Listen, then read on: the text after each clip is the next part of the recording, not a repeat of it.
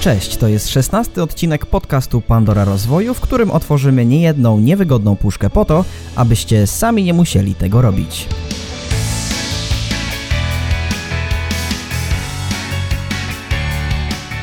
Dzisiaj porozmawiamy o tym, jakie cechy powinien mieć przedsiębiorca oraz czy Dawid Świstek śpi spokojnie, mając na głowie swoją firmę.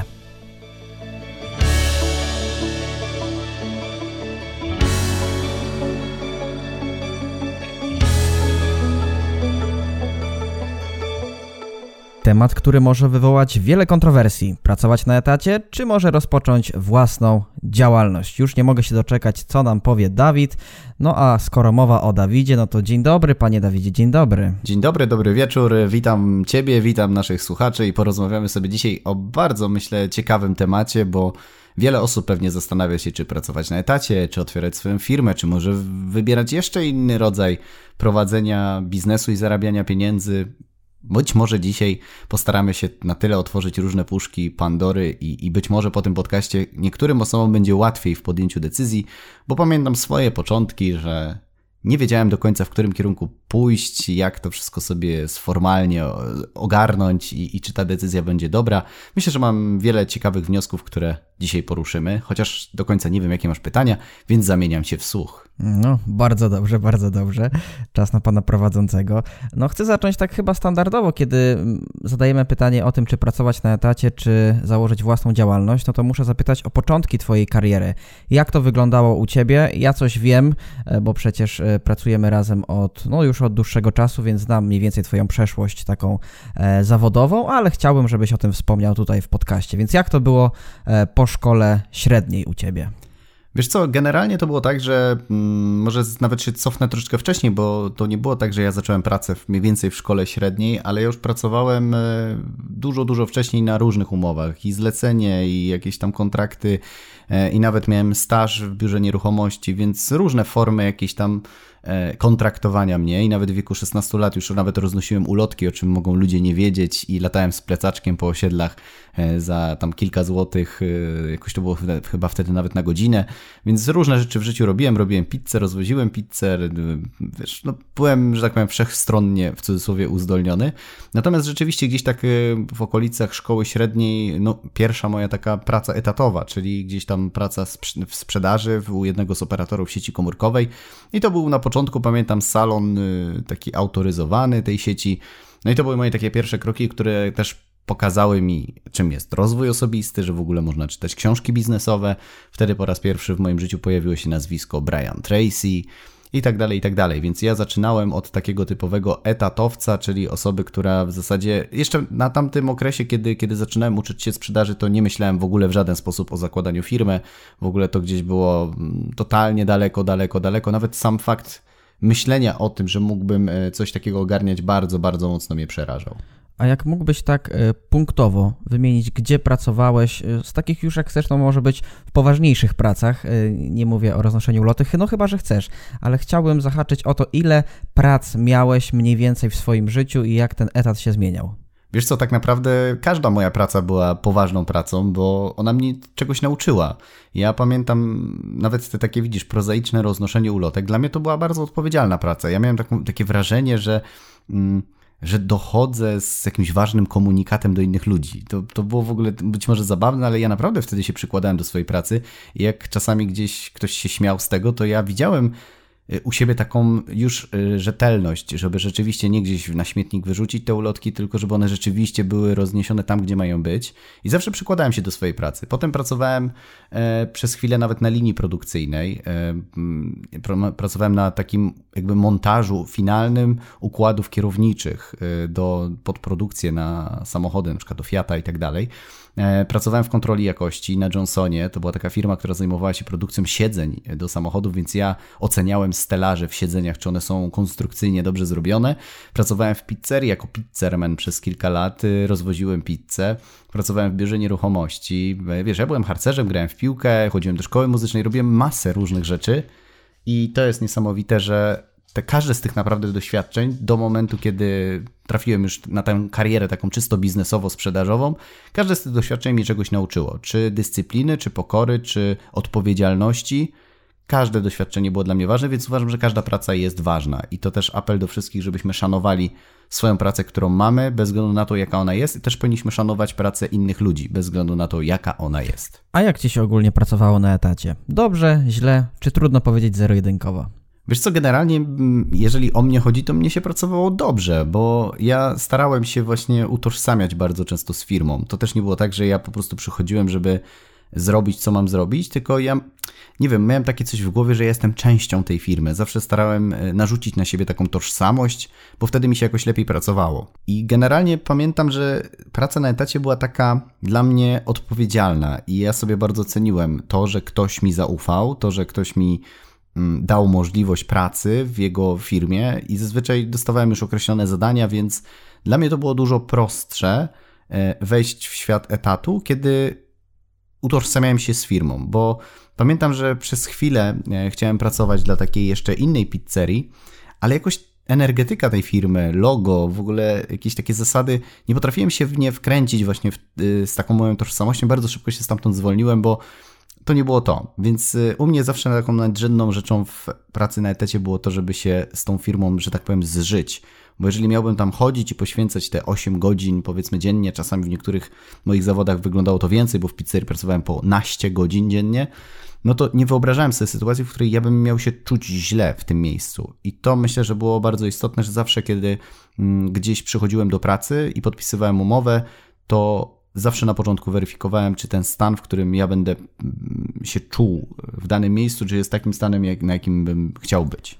A kiedy podjąłeś decyzję o zrezygnowaniu z etatu i założenia własnej działalności? Wiesz co, to było w momencie, w którym już wiedziałem mniej więcej, w którym kierunku chcę podążać. Czyli to też właśnie nie było tak, że po prostu z dnia na dzień sobie wymyśliłem, że otwieram działalność i hura, lecę po prostu podbijać świat, będę e, mistrzem świata i milionerem. Chodziło mi o to głównie, że w momencie, kiedy pracowałem na etacie w korporacji, już e, w tej, w tej firmowej, gdzie odnosiłem bardzo fajne wyniki, zacząłem zarabiać naprawdę bardzo fajne pieniądze. Oczywiście te pieniądze inwestowałem w siebie, w rozwój, w podążaniem za tą, że tak powiem, energią edukacyjną, bo, bo to było coś, co mnie bardzo mocno napędzało. I ja zauważyłem, że w pewnym momencie, że nie chciałem być cyferką w Excelu. W sensie nie podobało mi się to, że moje możliwości, które mam, one są ograniczane z zewnątrz. Bardzo często było tak, że jak pracowałem w korporacji, to był jakiś schemat obsługi klienta, jakiś schemat sprzedaży i bardzo często byli na przykład tajemniczy klienci, którzy przychodzili do mnie i ja musiałem to robić według jakiegoś schematu, który wymyślił ktoś, kto siedział sobie gdzieś w Warszawie za biurkiem, a niekoniecznie miał styczność z klientem. I mnie to bardzo bolało, że nie mogę robić tego po swojemu, tak jak ja bym chciał sprzedawać, tak jak ja uważam, że powinno być, tylko tak jak chciała korporacja. Oczywiście bardzo często robiłem i tak po swojemu i nawet jak tajemniczy klient wyszedł źle, no to jakoś udało mi się prześlizgnąć e, bez większej nagany, jak to się mówi, bo miałem wyniki, więc, więc to mnie zawsze gdzieś tam e, broniło. Natomiast w pewnym momencie czułem, że jestem ograniczony, że czuję wewnętrznie, że mój potencjał jest większy. E, chciałem robić coś innego, bo też nie tyle chciałem sprzedawać, co zresztą cały czas robię. Natomiast chciałem uczyć ludzi i wiedziałem, że w korporacji też nie ma aż tak dużych możliwości szkoleniowych. Musiałbym całkowicie zmienić stanowisko, a to był dosyć długi i, i żmudny proces, w związku z czym e, stwierdziłem, że będę inwestował w siebie i w momencie, w którym już ta moja taka, w cudzysłowie, druga noga będzie w miarę e, rozbudowana i będzie w miarę stabilna, taka, że będę widział, że tam się już coś dzieje, no to wtedy odejdę z etatu, otworzę swoją działalność i, i zacznę już pracować, jak to się mówi, na własny rachunek ryzykując dużo, bo tak naprawdę pracując na etacie w korporacji miałem tak naprawdę wszystko. Dobre pieniądze, szacunek, y, stabilną pracę, wszelkie możliwe benefity typu karty medyczne, sportowe i tak dalej, więc, więc wszystko dostawałem, ale byłem gotowy podjąć to ryzyko, bo czułem wewnętrznie, że mój potencjał po prostu jest większy i że powinienem go wyeksplorować. No I też przy okazji tego punktu y, nie sposób nie zapytać o to, y, że który moment jest idealny do podjęcia decyzji o odejściu z etatu. Wiesz co, to jest przede wszystkim bardzo ważne, żeby nie robić tego od razu, tak? Że ktoś ci powie na jakimś szkoleniu, bo często jest też tak, że jedziesz do jakiegoś y, guru motywacyjnego, który cię tam nakręci i od razu rzuć pracę, idź na całość, zajmij się, nie wiem, network marketingiem, otwórz swoją firmę i po prostu idź za głosem serca i po prostu podążaj. E, większość firm e, według statystyk nawet nie, nie, nie przetrwa roku, a w czasach kryzysu to już w ogóle nie będziemy pokazywać statystyk, bo one są bardzo, bardzo brutalne, ile firm się otwiera, ile zamyka, ile bankrutuje, bo, bo to jest naprawdę bardzo newralgiczny temat. Natomiast bardzo często takie osoby pod wpływem impulsu chcą i myślą, że zawładną światem. Natomiast budowanie firmy to jest y, taki troszeczkę żmudny proces i kiedyś ktoś mi powiedział, że jak się otwiera firmę, to powinno się mieć oszczędności, żeby przez rok przynajmniej przeżyć, nie zarabiając nic. I coś w tym jest, bo na początku, kiedy rozkręcamy ten biznes, no to kosztów jest więcej niż samo założenie firmy, wyrobienie pieczątki, tylko pozyskanie pierwszych klientów, marketing, zrobienie strony internetowej i tak dalej, i tak dalej, czyli wszystkich takich rzeczy, które gdzieś są naszym takim podstawowym elementem prowadzenia naszej działalności, no to to jest e, bardzo ważne. Oczywiście jest wiele programów, które pozwalają lepiej startować, jakieś dofinansowania e, z Urzędu Pracy i tak dalej, i tak dalej. Natomiast to też trzeba napisać projekt, trzeba mieć pomysł, trzeba to załatwić. A po drugie, to też nie gwarantuje ci od razu, że będzie sukces. Bardzo często ludzie myślą, że jak dostaną 10-20 tysięcy z urzędu, to już mają zagwarantowany sukces bycie przedsiębiorcą z czasem pokazało mi, że 10 tysięcy czy 20 tysięcy nawet dostanie w gotówce to, to są żadne pieniądze w porównaniu z tym, ile różnych kosztów i wyrzeczeń w trakcie e, trzeba podjąć. Natomiast e, ja uważam generalnie, że, że warto iść e, w działalność i podjąć decyzję dopiero wtedy, kiedy czujesz, że etat cię ogranicza, budując jednocześnie już powoli jakiś, jak ja to mówię, podstawy Twojej firmy, czyli innymi słowy, spróbować pozyskać pierwszego klienta, być może na jakąś tam umowę partnerską, czy, czy po prostu spróbować zrobić coś, pojeździć, zobaczyć, poświęcić trochę energii i czasu w to, co czujesz, że chcesz pójść, i dopiero w momencie, kiedy już będziesz bardziej pewny, bardziej świadomy tego, że to miejsce jest czymś dla ciebie sexy i rzeczywiście ci się bardziej podoba niż ten etat, i tam już się coś dzieje, już masz jakieś zaplecze, kontakty, już wykonałeś jakieś działania, oszczędziłeś trochę pieniędzy z tego etatu, bo to też nie jest tak, że jak jesteś na etacie, to wszystko wydajesz. Czasami trzeba zrezygnować z wakacji rok, dwa, trzy, oszczędzić te pieniądze i żeby mieć tą gotówkę na koncie i wtedy dopiero wystartować z własnym biznesem. I tu, I tu, zrobiłeś bardzo ładne nawiązanie do kolejnego pytania, bowiem chciałem zapytać o to, jakie kompetencje są potrzebne do pracy na etacie, a jakie są potrzebne e, osobie, która zakłada własną firmę. Znaczy wiesz co, no generalnie jeżeli mówimy o szeroko pojętej pracy, to musimy się y, skupić na tym, że bycie przedsiębiorcą to jest tak naprawdę bycie w kilku zawodach jednocześnie.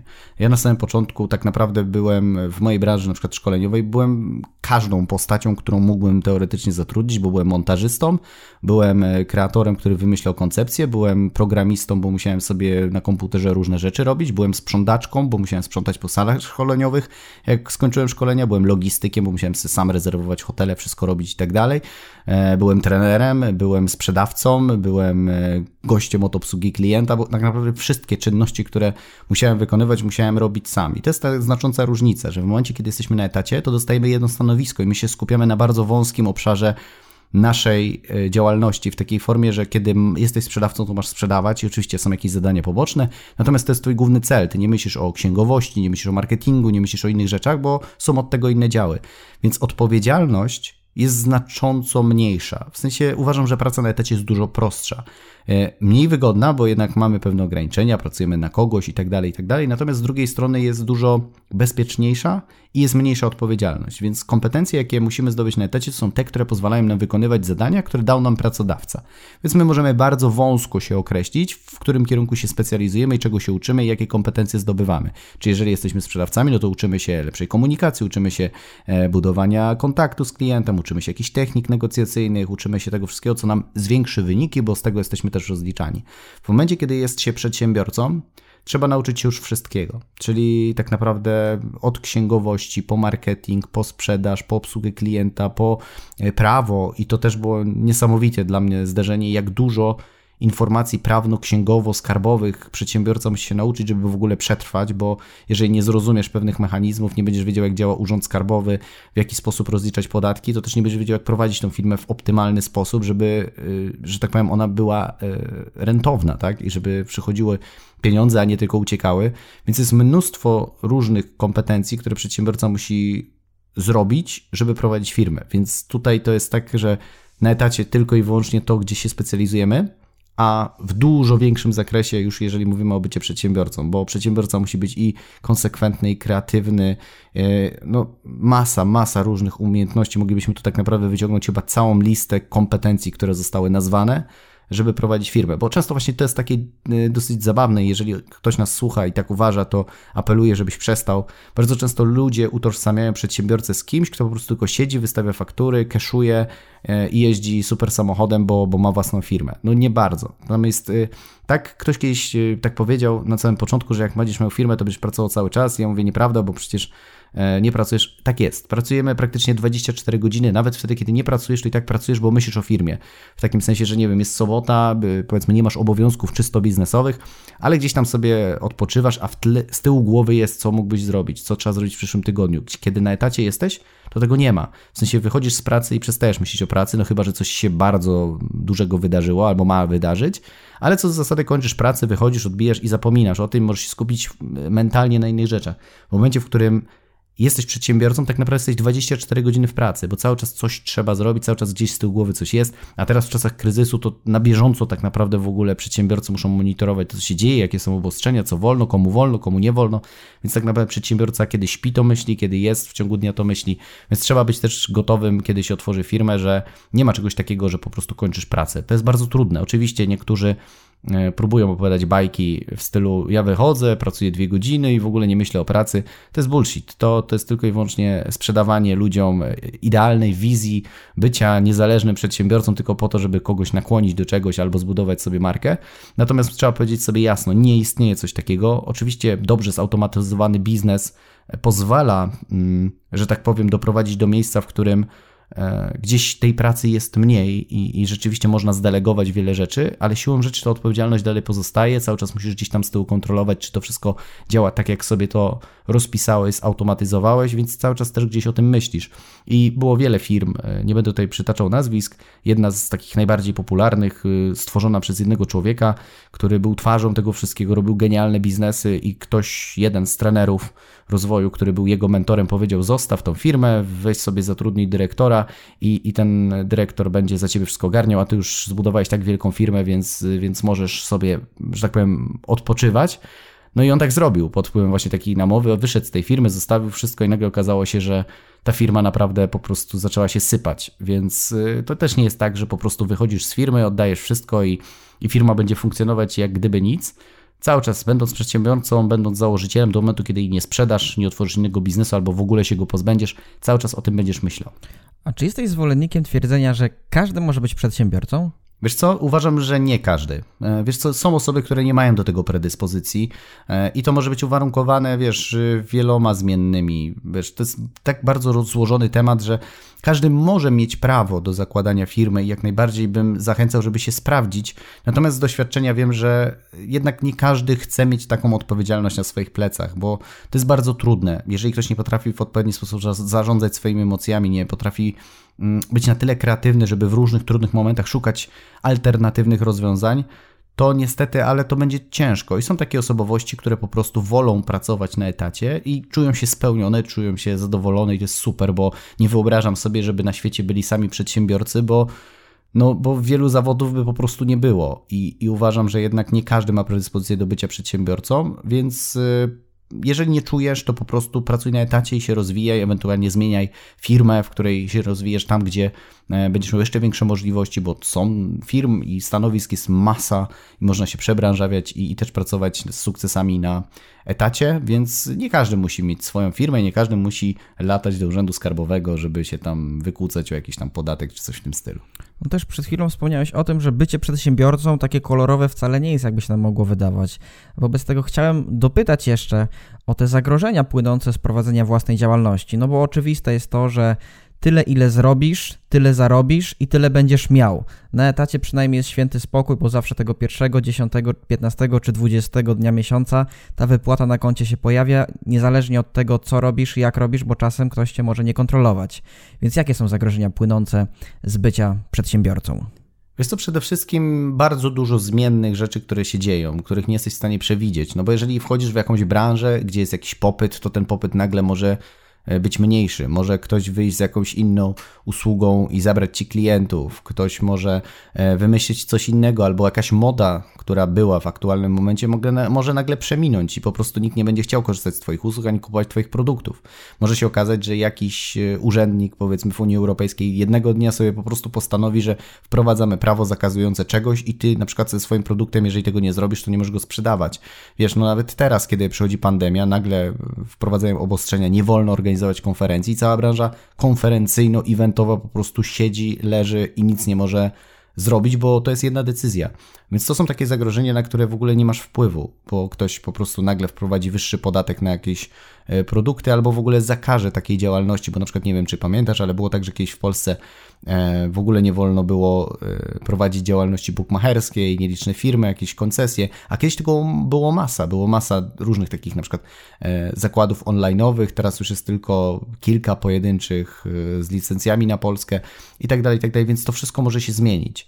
E, pamiętaj o tym, że mm, też my się wypalamy, bo jeżeli pracujemy w jakimś zawodzie, to kiedy pracujesz na etacie i nagle w pewnym momencie stwierdzisz, że firma, produkt, który sprzedajesz, bądź dla której pracujesz, no jednak gdzieś już cię zmęczył y, i potrzebujesz świeżości, bo to jest normalne w naszym życiu, że gdzieś od czasu do czasu chcemy znaleźć coś innego, no to to wtedy po prostu zwalniasz się, okres wypowiedzenia i szukasz nowej pracy i w tym momencie idziesz do nowego pracodawcy, podpisujesz umowę i zaczynasz pracować. W przypadku firmy to już nie jest takie proste, bo, bo kiedy masz firmę, to w nią zainwestowałeś trochę czasu, pieniędzy, no i potem ciężko jest, jeżeli to jest firma, którą ty prowadziłeś i ty jesteś na przykład nazwiskiem sprzedać, bo się na przykład jej nie da, albo nikt nie będzie chciał nawet kupić tej firmy, więc trzeba będzie tak naprawdę wszystko zaczynać od zera. Czyli to nie jest tak, że jak pójdziesz na etacie i po prostu wejdziesz sobie do pracy, uczysz się nowej pracy, ale już masz tą pensję stałą, na którą się umówisz, a w momencie, kiedy zmieniasz firmę z jednej branży na przykład na drugą, to zaczynasz od zera i możesz nie mieć w ogóle dochodów. Nikt ci nie daje stałej pensji jako przedsiębiorca za to, że zaczynasz. Nie istnieje coś takiego, więc, więc to jest też e, kolejne ryzyko, że nawet jak się wypalisz, to potem musisz zacząć od zera. To nie jest tak, że jak już zrobiłeś jedną firmę, to potem z drugą już od razu idzie super. Wiadomo, że masz doświadczenie, pewne predyspozycje już, żeby to robić szybciej, no ale jednak musisz wykonać znowu pracę od podstaw, zaczynając tak naprawdę od zera. E, oczywiście różne jakieś takie zmiany podatkowe, jakieś ordynacje, przepisy, regulaminy, RODO, nie RODO, no to trzeba się dostosowywać i dużo większa odpowiedzialność jest na przykład w kwestii jakiejś reklamacji, praw konsumenta i tak dalej, bo kiedy jesteś na etacie, to wszystko dostajesz gotowe. Ty nie musisz się na tym zastanawiać, czy zrobisz wszystko zgodnie z prawem, a jak klient składa reklamację, to ty po prostu, jeżeli jesteś w dziale reklamacji, to rozwiązujesz według stworzonych procedur, a ty będąc przedsiębiorcą musisz te procedury robić, a jak ich nie masz, no to bierzesz odpowiedzialność za wszelkie możliwe konsekwencje. Więc e, naprawdę ryzyka jest dużo, no bo tak naprawdę w każdym momencie może się wydarzyć coś, czego nie przewidziałeś. Dlatego też wcześniej powiedziałem, że przedsiębiorca cały czas żyje firmą, bo cały czas musi analizować i cały czas musi szukać rozwiązań, nadzorować, pilnować, być obecnym, bo jak nagle zaśniesz, stracisz czujność, to możesz się obudzić nagle, że firma powiedzmy już y, przestaje, że tak powiem, żyć, jak ja to mówię, duch z niej wypływa i to jest już tylko krok od zamknięcia. Skoro jest tak dużo ryzyka, to czy praca na siebie, dla siebie i prowadzenie własnej działalności ogólnie daje więcej wolności niż etat? Wiesz co, zależy o jakiej wolności my mówimy. Bo wiesz, każdy definiuje wolność na swój sposób. Jedni lubią mieć wolność, bo mają stałą pensję i czują się bezpieczni i są wolni, bo nie muszą tych pieniędzy szukać jak ja to mówię, bo przedsiębiorcy często muszą szukać nowych rynków, nowych konsumentów, którzy chcieliby kupić nasze produkty, no to walczyć o, o swoją pozycję na rynku, no to muszą dążyć, żeby tych klientów było więcej i więcej, ich pilnować, obsługiwać, starać się o jeszcze lepszą jakość. E, więc y, więc tutaj jest mniej, że tak powiem, takiej wolności, natomiast mamy większą kreatywność. My możemy sami podjąć decyzję, że dzisiaj sprzedajemy ten produkt dwa razy drożej, albo że zmieniamy go całkowicie i wtedy wprowadzasz sobie tak, jak ty uważasz za słuszne, biorąc pełne ryzyko. Więc w przypadku etatu ty nie masz aż tak dużego często wpływu na pewne decyzje, na politykę firmy. Wszystko zależy od stanowiska, bo jak masz wysokie stanowisko, to też jest inaczej. Natomiast bardzo często jest tak, że te, z tych niższych szczeblów, czy tam podstawowych, to, to nie bierze się zbytnio sugestii do prowadzenia firmy, bo kto tam w korporacji jakiś wielki słuchałby nie wiem, zwykłego handlowca na przykład, no nie? Więc, y, więc ta wolność taka w tworzeniu, w kreacji, w dążeniu jest y, dużo większa, przede wszystkim też czasowa, no bo jednak pracujemy wtedy, kiedy chcemy, czyli możesz sobie tak dostosować tryb życia, że ty dostosowujesz e, pracę do swojego życia, a nie musisz dostosowywać pracy do, na odwrót. W sensie, że twoja praca nie determinuje tego, jak żyjesz, bo kiedy masz etat i pracodawca ci powie, że masz pracować od 8 do 16 do 17, to tak masz pracować i wtedy nie masz czegoś takiego, że sobie nie przyjdziesz jednego dnia do pracy. Będąc przedsiębiorcą masz pełne prawo, na przykład, nie wiem, docisnąć jeden tydzień bardzo, bardzo mocno nadrobić pewne tematy, a potem na przykład zrobić sobie w ciągu tygodnia 4 dni wolnego na przykład. I, i to nie ma takiego problemu, więc, więc ta wolność taka w kreowaniu, w zarządzaniu jest znacznie większa niż na etacie i, i to jest fajne. Natomiast z drugiej strony, no nie każdy potrafi tak y, zarządzać, nie każdy chce w ten sposób, bo też pamiętaj o tym, że na etacie ktoś nad tobą siedzi, ktoś cię będzie motywował, ktoś cię będzie stymulował, ktoś będzie od ciebie egzekwował to, czy pracujesz, czy robisz. Bycie przedsiębiorcą jest y, o tyle trudniejsze, że musisz sam robić sobie że tak powiem, bicza na sobie, tak? W sensie, że bo jak nie zrobisz, to nikt za ciebie tego nie zrobi, a co za tym idzie, nie zarobisz. To nie będzie tak, że ktoś ci po prostu da, bo się czmykniesz w jednym miesiącu i porobisz mniej, tylko musisz pamiętać o tym, że jednak ty sam musisz siebie motywować. Musisz zmotywować się do rano, żeby wstać, żeby usiąść, żeby napisać oferty, żeby zadzwonić, żeby pracować. I to jest cały czas. To, to nie jest tak, że w pewnym momencie e, to się samo będzie działo, tylko po prostu cały czas gdzieś ta motywacja wewnętrzna musi być na wysokim poziomie, bo nikt nad tobą nie będzie stał i idź cię pilnował, czy, czy ty to robisz. Mhm. A czy można być niezależnym etatowcem i chodzi mi tutaj o to, że pracując na etacie mieć chwałę, splendor, dużo pieniędzy i uwielbienie kobiet? Wiesz co, szczególnie to ostatnie, jak najbardziej. Wiesz co, no zwróć uwagę, że mm, nie wiem na jakim kontrakcie są zatrudnieni na przykład sportowcy, e, ale oni podpisują umowy, wiesz, są jakby nie było pewnym, w pewnym sensie etatowcami, ale mają to wszystko, o czym mówisz, bo na przykład taki piłkarz, jak podpisuje umowę z klubem, no to musi chodzić przecież regularnie na treningi, musi się stawać tak, jak mu klub każe, musi jeździć na mecze, musi dbać o pewne procedury, więc jest w pewnym sensie ograniczony, ale z drugiej strony ma pieniądze, ma splendor i jak to powiedziałeś, piękne kobiety. Więc, e, więc generalnie jest to możliwe. Kwestia, tak jak mówię, dostosowania branży, produktu, sposobu Twojej działalności, bo czasami jest tak, że ktoś na etacie naprawdę to nie jest tak, że musi siedzieć cały dzień przy biurku, bo ma na przykład pracę, która jest bardzo mobilna, albo osobę, która po prostu jest e, osobą, powiedzmy, która jest wystawiana jako twarz firmy. Więc, więc to też nie zawsze tak jest, że etat ogranicza te możliwości, które mają ludzie, którzy pracują na działalności, bo jest to możliwe.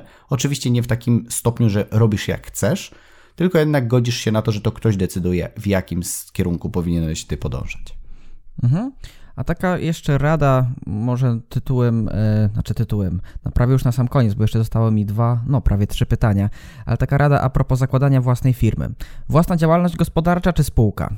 Jak to wygląda, jak lepiej i wypowiedz się, bo wiem, że teraz masz e, spółkę, a wcześniej chyba to była działalność jednoosobowa, tak? Tak jest. Y, wiesz co, no ja uważam, że na samym początku, kiedy też nie płacisz tam ZUS-u, e, bo tam przez pierwszy okres masz zwolnienia, można spróbować na działalności, bo to jest mniej, jak ja to mówię, papierologii, możesz załatwić to wszystko w ciągu jednego dnia, idziesz do urzędu, otwierasz działalność, podajesz nazwę, idziesz, zakładasz konto w banku i tak naprawdę możesz zarabiać, dostajesz NIP i, i tyle, tak? Więc y, generalnie działalność jest bardzo prosto założyć. Ona nie jest do końca opłacalna biznesowo już potem w dalszej części działalności, no bo jednak wszelkie podatki, potem jak dojdzie pełny ZUS i tak dalej, no to już potem zaczynają się te koszty naprawdę e, zwiększać. E, super rozwiązaniem oczywiście spółka ZO, bo jest dużo mniejszy CIT, teraz w przypadku spółek ZO jest to 9%, a nie tam 18% powiedzmy dochodowego, więc przy większych obrotach no to się robią spore kwoty. Wiadomo, że każda forma działalności gospodarczej ma swoje plusy, ma swoje minusy, są pewne ograniczenia, formalności, bo przy, w przypadku np. działalności gospodarczej masz bardzo prostą księgowość, a w przypadku spółki ZO masz już pełną księgowość i każdy grosz, każde działanie, każdy ruch na koncie, wszystko musi być odpowiednio księgowane, więc y, no i koszt y, też działalności mm, w przypadku księgowości jest też inny, bo na przykład tam w przypadku y, działalności już nie pamiętam, ale to są może tam 100-200 zł, a w przypadku spółki może to być nawet 1002, a nawet i 3000, w zależności jak dużą ilość dokumentów będziesz dostarczał w miesiącu, bo to też ma znaczenie w przypadku spółek ZO, bo tak jak wspomniałem wcześniej, jest pełna księgowość. Więc nie można jednoznacznie powiedzieć, która forma działalności jest lepsza, bo to zawsze warto skonsultować, jaką działalność prowadzisz, jakie osiągasz progi, e, czy przekraczasz progi podatkowe, bo tam wiadomo, że w przypadku działalności powyżej jakiegoś progu potem te podatki też jeszcze są większe, e, więc to trzeba zweryfikować, jaką mamy działalność, jakie mamy progi, jak chcemy prowadzić, czy prowadzimy tą firmę sami, czy prowadzimy to ze wspólnikiem, z, czy z, jeszcze z większą grupą osób, bo to wtedy już wiadomo, że wchodzimy już w, w spółki, spółki cywilne, bądź, e, tak jak mówiliśmy, spółki ZO, więc to też e, ma znaczenie, nie? Więc, więc tutaj na pewno, jeżeli ktoś na razie zaczyna, rozpoczyna, jest to w miarę prosty biznes, to można zacząć e, od jakiejś tam działalności gospodarczej, bo ona nie wymaga od nas dużego wkładu i przy pierwszej działalności, tak jak wspomnieliśmy, można dostać dotacje, można sobie tam wziąć ten mniejszy ZUS i tak dalej, więc, więc jest to dużo prostsze na samym początku. Mhm. A lepiej ci się spało pracując na etacie, czy teraz, kiedy masz firmę? Wiesz co, teraz śpi mi się lepiej, bo używam różnych biohackingowych sztuczek, więc, więc to ma duży wpływ. Niemniej jednak mam tak, że często kładę się wieczorem spać i analizuję. Analizuję, szukam, e, gdzieś to się pojawia w mojej głowie i, i nawet e, z doświadczenia wiesz, że jak często wstaję rano, to piszę do ciebie, że coś mi się w nocy przyśniło albo coś zobaczyłem i, i gdzieś nawet mam często sny, które pokazują mi, jakie kroki w biznesie powinienem podjąć i one są często bardzo trafne. Więc e, to jest też o tyle ciekawe. Natomiast w sytuacji, kiedy na przykład, nie wiem, był COVID na samym początku i w ciągu jednego dnia dostałem telefony, które sprawiły, że ponad tam 100 tysięcy złotych w ciągu jednego dnia musiałem usunąć z Excela, bo te szkolenia po prostu zostały odwołane i nagle widzisz, jak tabelka w Excelu, z Twoimi przychodami e, widzisz, że topnieje i nagle się robi gorąco, no to pamiętam, że te pierwsze dni były bardzo dla mnie nerwowe. Ja mm, nie spałem praktycznie wcale, e, bo siedziałem i zastanawiałem się, co będzie dalej, bo to była taka jedna wielka niepewność. E, więc, więc trzeba było szybko szukać rozwiązań, trzeba było, wiesz, że tak powiem, oszczędności wykorzystywać też, żeby opłacać na bieżąco wszystko to, co gdzieś tam jest, bo, bo wiadomo, że każda firma też ma swoje koszty i, i one nagle nie znikną, jak jest na przykład kryzys, tylko to trzeba płacić, a w momencie, kiedy jesteś na etacie i jest, nie wiem, jesteś chory, to po prostu bierzesz L4, tak, i, i dalej zarabiasz pieniądze, więc, więc jakby tutaj mm, pamiętaj o tym, że ten sen to jest y, bardzo istotna sprawa. W przypadku firm nie zawsze on jest spokojny. I na sam koniec, y, tak jak kiedyś przy pierwszych odcinkach zadawałem jedno pytanie e, projekcyjne, tak w tym przypadku też chciał mnie zadać. Wyobraź sobie, że nagle jest atak hakerski. Z Twojego konta bankowego lub z różnych kont bankowych, kart znikają wszystkie pieniądze. Nagle się okazuje, że Facebook został zhakowany. Nie masz Facebooka, nie masz Instagrama, nie masz YouTube'a, jedynie ostała się Twoja strona www. Co robisz? Wracasz na etat, czy używasz swoich narzędzi, żeby rozkręcić firmę od początku? Otwieram safe, w którym mam diamenty, dolary i zapasową gotówkę na czarną godzinę. Tego mi nikt nie schakuje. Oczywiście to taki żart, no, aczkolwiek uważam, że warto dywersyfikować swoje środki. To też rada dla wszystkich, żeby nie trzymać wszystkiego e, w jednym miejscu, na przykład tylko na koncie albo jednym koncie. Warto też mieć ulokowane pieniądze w różnych innych źródłach, które e, też dają ci wtedy takie poczucie bezpieczeństwa, więc jak już prowadzisz biznes albo pracujesz na etacie, zawsze znajdziesz jeszcze alternatywne źródła dochodu, żeby w takiej sytuacji nie musieć od razu, jak to się mówi, iść pod most, tylko gdzieś spokojnie sobie po prostu budować coś od nowa. Natomiast ja bym wykorzystał kontakty. To jest coś, co jest e, chyba według mnie najważniejszą walutą, nawet dużo bardziej większą niż pieniądze, które są na koncie, bo ja mam takie kontakty, że wykonałbym kilka telefonów i nie mając firmy, albo bym wziął czyjś produkt i zacząłbym go sprzedawać za prowizję i po prostu bym zarobił pieniądze, albo bym e, od nowa po prostu zaczął budować, ale wykorzystałbym po prostu swoją, swoją bazę kontaktów w telefonie. Przesiedziłbym nazwiska, zadzwoniłbym w jeden, drugie, trzecie, czwarte miejsce, powiedział jaka jest sytuacja i na pewno bym coś wymyślił i znalazł rozwiązanie, jak mógłbym od nowa coś zbudować, albo jak odzyskać to, co już do tej pory miałem, być może nie w takiej samej formie, być może w innej, ale na pewno zacząłbym od kontaktów, więc jeżeli miałbym dać komuś radę, bez względu na to, czy pracujesz na etacie, czy pracujesz jako przedsiębiorca, buduj kontakty. Wiesz, e, często jest tak, że się mówi, że e, ktoś ma kontakty i on wykorzystał swoje kontakty, żeby coś osiągnąć, albo bo on miał znajomości, to zarobił więcej ale ludzie nie rozumieją prostej zasady, że znajomości się robi tak jak mięśnie na siłowni. To nie jest tak, że siedzisz w domu i po prostu te kontakty same do ciebie przychodzą, a kiedy je masz, to jest logicznym obowiązkiem, żeby się wykorzystywał. W związku z czym ja zawsze uczę i uczulam i powtarzam, że jeżeli prowadzisz biznes albo nawet pracujesz na etacie, buduj sieć swoich kontaktów, bo to jest największy nominał, jaki możesz mieć, bo bez względu na to, co się wydarzy, zawsze możesz uderzyć do jednej, drugiej, piątej osoby, i coś się uda zrobić, coś zawsze znajdziesz rozwiązanie, bo ja wiem na przykład dzisiaj, że mając takie kontakty, jakie mam, gdybym nagle chciał pójść na etat i wrzuciłbym dzisiaj na Facebooka informację, że szukam pracy, czy ktoś mi zaproponuje stanowisko, to prawdopodobnie dostałbym tyle propozycji, że przez miesiąc bym chyba wszystkich nie zdążył przeczytać, bo zakładam, że większość klientów, dla których pracowałem, większość klientów, którym generowałem obroty, zwiększaliśmy zyski, wielu partnerów biznesowych, których już mam przez te lata, które zdobyłem, znają moją jakość, znają mojego skilla, znają moje kompetencje i wiedzą, jak potrafię być skuteczny, więc wielu z nich by się zabiło o to, żeby mnie mieć na swoim pokładzie. Nawet kilka razy już w życiu dostałem bardzo lukratywne propozycje pracy na etacie i to naprawdę za miesięczne stawki, które no, byłbyś w szoku, gdybym, gdybym ci powiedział, natomiast nie chcę tutaj podawać kwot, ale to już nie jest tysiące, a dziesiątki tysięcy złotych miesięcznie, więc było to bardzo kuszące, natomiast jednak rozkręcanie czegoś swojego było dla mnie dużo bardziej wartościowe niż po prostu popatrzenie na tą bezpieczną kwotę, która wpada miesięcznie na konto. A, bo tam ta praca też pewnie wiązała się z tym, że musisz być od którejś do którejś w biurze, tak? Bo pomyślałem o tym, że mógłbyś być na etacie i jednocześnie sobie kręcić firmę z boku. No, wymagałoby to, wiesz, e, dokładnie tak powiedziałeś, jakichś ograniczeń czasowych. Po drugie, ja wiedząc, ile czasu dzisiaj poświęcam na prowadzenie firmy, na działalność, wiem, że po prostu w pewnym sensie nie da się już ciągnąć dwóch srok za ogon, bo bo jednak y, masz 24 godziny, y, też potrzebujesz kiedyś spać i też potrzebujesz czasami się zregenerować, więc mm, to by było bardzo męczące, żeby zaangażować się w dwa projekty jednocześnie na wysokim poziomie i żeby oba szły z sukcesami. Znam takich, y, jak ja to mówię, mm, cyborgów, którzy potrafią prowadzić cztery firmy, ale to też oni mają już zespoły, tam są już rzeczy też zdelegowane i to też nie jest tak, że nagle ktoś otwiera cztery firmy w jednym czasie, nie? Mhm, mhm, jasne. To myślę, że odpowiedzieliśmy tutaj na pytanie, podaliśmy wszystkie zalety i wady, znaczy nie wszystkie, ale niektóre zalety i wady pracy na etacie i a propos też własnej działalności gospodarczej. E, to był szesnasty odcinek podcastu Pandora Rozwoju, w którym otworzyliśmy na pewno jakąś niewygodną puszkę, po to, abyście sami nie musieli tego robić. E, przypominamy o tym, że podcastu tego możecie słuchać na przeróżnych platformach streamingowych, m.in. Apple Podcast, Spotify i Google podcast. Y, co więcej, na platformie anchor.fm łamane przez y, Pandora Rozwoju możecie mm, znaleźć wszystkie platformy, na których ten podcast jest dostępny, więc serdecznie zapraszamy do śledzenia tego podcastu na przeróżnych platformach, a nie tylko na jednej, bo trzeba dywersyfikować swoje źródła wiedzy. E, no i co jeszcze? Zapraszamy do grupy Pandora Rozwoju, społeczność słuchaczy, na której to dochodzi do dyskusji, przeróżne zdjęcia są tam wstawiane, dodatkowo tam e, uczestnicy, użytkownicy tej grupy i jej członkowie mają dostęp wcześniejszy nieco i wiedzą o czym będzie kolejny odcinek troszkę szybciej od reszty społeczeństwa, więc serdecznie zapraszamy. No i wydaje mi się, że to chyba już wszystko. Czy na koniec chciałbyś coś dodać, Dawidzie? Ja bym chciał jeszcze jedną rzecz podkreślić. Pamiętajcie o tym, że jeżeli otwieracie firmę, y, to nie ryzykujcie od razu wszystkiego. Niektórzy mówią idź na całość i poświęć cały majątek i tak dalej.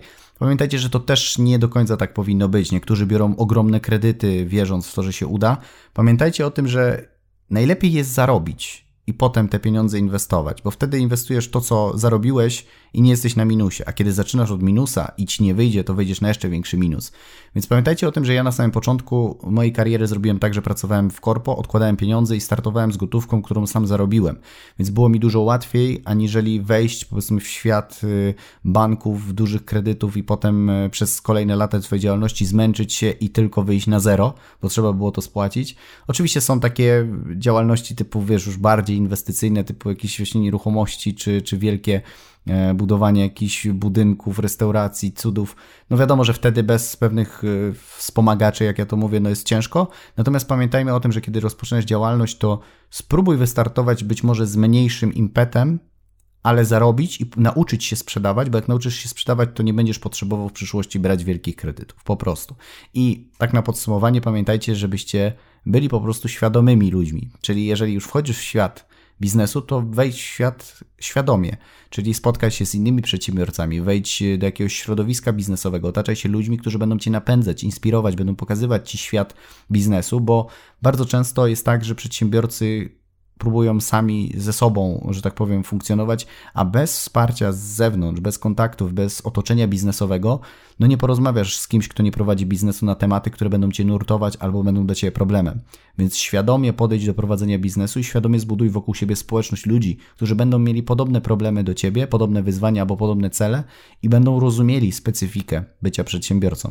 A jeżeli pracujesz na etacie i jesteś szczęśliwy, to nie daj sobie wmówić, że musisz nagle zmienić ten stan rzeczy, bo jesteś etatowcem i jesteś jakiś gorszy. Wszyscy ludzie, którzy pracują, są fantastycznymi ludźmi, bo pracują, płacą podatki, dążą do tego, żeby zarabiać się utrzymywać. Ja generalnie uwielbiam ludzi, którzy w każdej formie, bez względu na zawód, bez względu na kwotę, po prostu coś robią w swoim życiu.